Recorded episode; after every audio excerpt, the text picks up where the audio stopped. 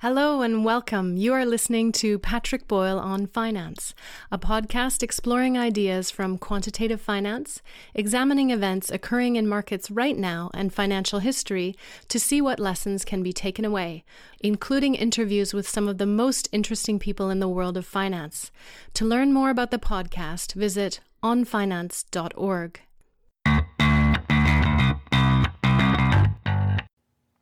2022 has not been a great year for real estate investments. The S&P US REIT index, which tracks publicly traded real estate investment trusts, is down around 23% year to date, which is a lot worse than the S&P 500, which is only down 15% over the same period.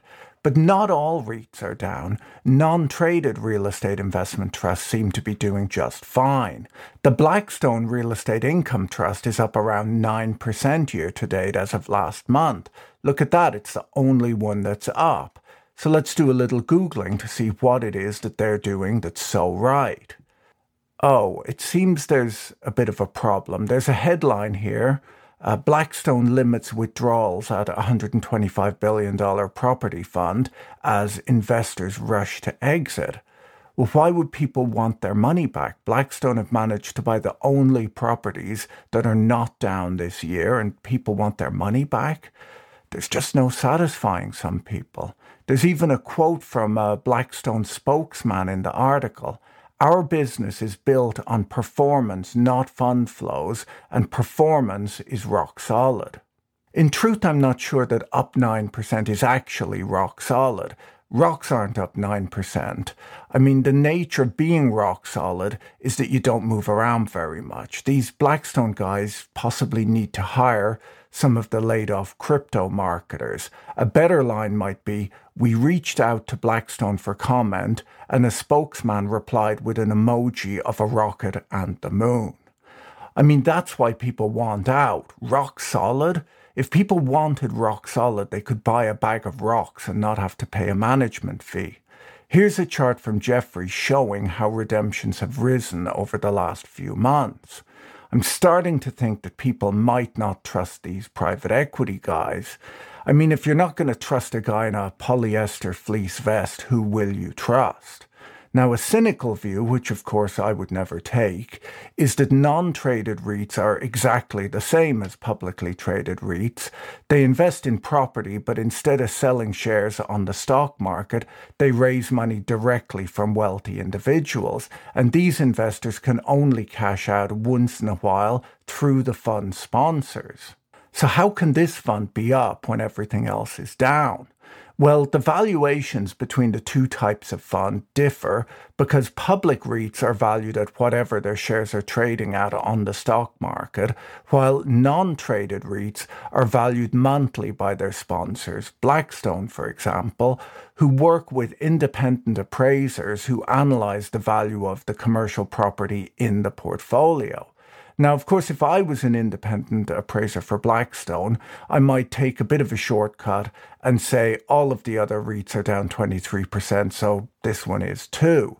But I think that's possibly why I'm not an independent appraiser for Blackstone. They'd probably take one look at me and say, he's the kind of guy who'll take lazy shortcuts. So they hired a guy who looked at each individual property in the $125 billion portfolio. Who knows, maybe he drove around in his car. And he recognized how much better these properties are than the other ones that are down, uh, which must be exhausting work. Now, Goldman Sachs argues that the Blackstone REIT's geographic tilt towards residential property in the American Sun Belt means that Camden Property Trust and Mid America apartment communities are the best public equivalents to this Blackstone fund. They are down 32% and 27% respectively year to date, so worse than the average REIT. Now, non traded REITs are part of a growing market for private investments that appear to be less volatile than public investments.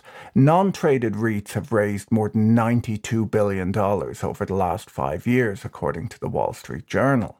The 23% decline in the S&P REIT index might be explained by investor concern about rising interest rates, falling property values.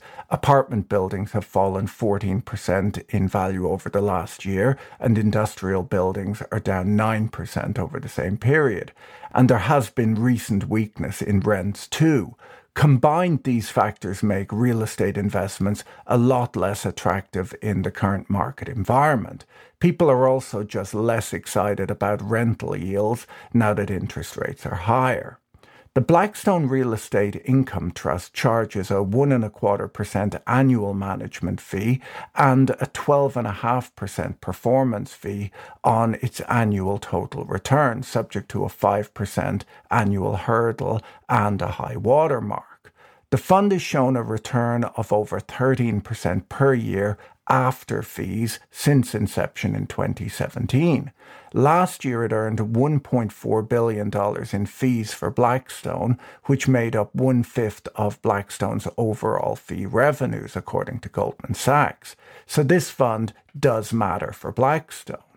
But one way or another, the value of non traded REITs does seem to be rising, according to the returns being released by Blackstone and other firms in the same space. And I'm sure that they are right, uh, because why would they mislead us?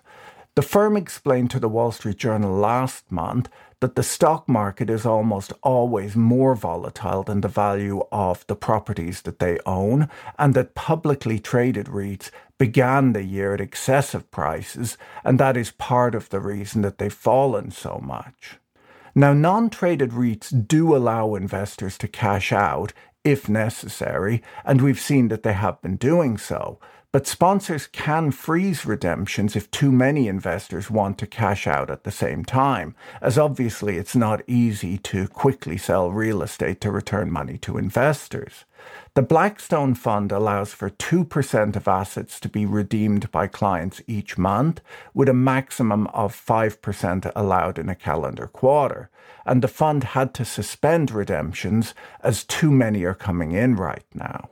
In October, the fund received $1.8 billion in redemption requests, or around 2.7% of its net asset value, and it's already received redemption requests in November and December, exceeding the quarterly limit. So Blackstone only approved 43% of the redemption requests for the fund in November, according to a notice it sent to investors uh, last Thursday. Now, while investors in funds like these can redeem their investments at NAV or net asset value, if the fund has not suspended redemptions, they are also able to just sell their stake in the fund to other investors who might want to buy it. There are specialist firms out there who focus on secondary market trading of these private investments, and investors can just sell through these brokers, but they will need to be willing to offer a discount. So it's basically up 9% year to date as long as you don't want to sell it.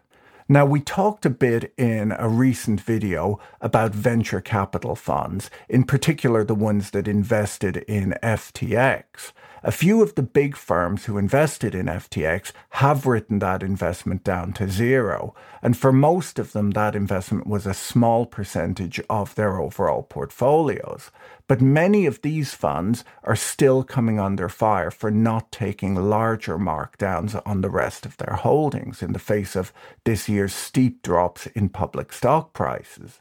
When a lot of these funds are invested in technology startups, it's maybe reasonable to believe their returns might be similar to the Nasdaq 100 index, which is down 28% year to date, or Cathie Wood's ARK Innovation Fund, which invests in the best technology stocks and is down more than 60% year to date. Investors in these private funds who have not written down their investments possibly have inflated ideas of their portfolio's value. So the majority of private funds are claiming to be up right now. In fact, on average, private equity funds are claiming to be up 3.2% year to date, while everything else is down. Just to be clear, these are not hedge funds. They don't trade in and out of their investments. They don't go short. They just happen to have picked the very best non public companies to invest in. This happened during the credit crunch too, where it seemed even more egregious. I should be clear that private equity funds are quite different to hedge funds, as hedge funds usually invest in liquid markets and are required to mark their portfolios to market every month. The Economist describes investors in private equity funds as being like babies who love the game of peekaboo. If they can't see their losses, they don't believe that they exist. But is that really how private equity investors actually think? Are private equity investors really that foolish, or do they understand that their investments are down, but just like being told that they're up? And if people get that PE investments are actually volatile, but they just don't see the volatility, what's all the excitement about? Why pay high fees for something like that? Cliff Asness of AQR in uh, a 2019 piece, The Illiquidity Discount, argues that for some investors, this pricing opacity may actually be a feature rather than a bug. Liquid, accurately priced investments let you know precisely how volatile they are and they smack you in the face with it, he argues. So, can private equity investors be compared to Odysseus in Homer's Odyssey, who resists the bewitching song of the sirens by having his ship's crew tie him to the mast while they are ordered to block their own ears with beeswax to prevent themselves from hearing the song? Is the illiquidity there as a rope to prevent these investors from making a foolish mistake? There's an idea in finance of the liquidity premium, which is the extra return a rational investor should demand in order to agree to invest in assets that can't easily be sold at fair market value. You'd naturally want to own assets that can easily be sold at or close to their fair market value, and so you should only agree to invest in something that's difficult to sell if you'll make a higher return. We see this in the bond markets where illiquid off the run bonds typically have a higher yield than the more liquid on the run bonds. But if investors actually realize that accurate and timely information will just make them worse investors, as they'll use that liquidity to panic and sell at the worst possible time, are they paying high fees and accepting a lower return because they feel that illiquid or very infrequently and inaccurately priced investments made them better investors, as essentially it allows them to stop micromanaging their portfolios given low measured volatility and very modest paper drawdowns. Cliff Asness refers to the way private equity firms provide this service as volatility laundering. He asks in his piece how honest are these investors with themselves? Are investment committees being told we like these investments even with lower overall returns because we'll all be better off in the long term if we just have less information? A new paper from the University of Florida analyzed nearly 20 years' worth of private equity real estate fund data and concludes that private equity fund managers don't appear to manipulate interim reports to fool their investors, but rather do so because their investors want them to.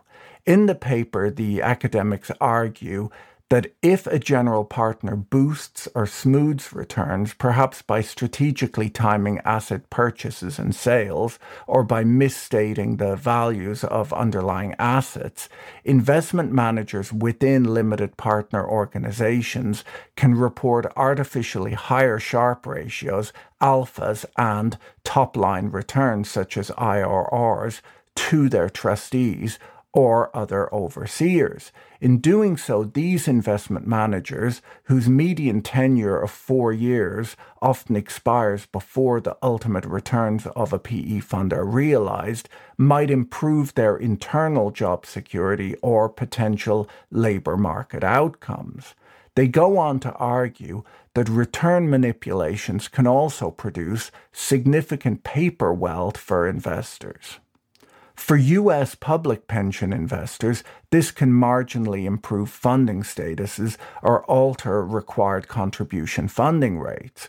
Because PE returns are often quoted in IRRs, such return manipulations can even permanently window dress the PE fund's end of life returns, which possibly protects LP investment managers in bad states. Now, this approach will have worked better in the past, as even for investors with their eyes squeezed tightly shut, some light is leaking through due to the increasingly active secondary market for trading stakes in private equity funds. $57 billion worth of fund stakes changed hands in the first half of this year, according to Jefferies. Interestingly, in different market environments, these things can trade at a discount or at a premium. In 2019, there was so much demand for private equity that investors paid a premium to buy private equity stakes in the secondary market. Right now, the average stake is trading at around a 15% discount to NAV. Thanks for joining for this week's podcast. If you enjoyed it, please recommend it to your friends. Have a great week and talk to you again soon. Bye. If you enjoyed this episode, be sure to subscribe so you're notified when a new episode is posted. Thank you to everyone who is supporting this content on Patreon. If you enjoyed this content, you can find more like it on YouTube, on the Patrick Boyle on Finance channel, or follow us on Twitter at Patrick E. Boyle. Thanks for listening. Bye.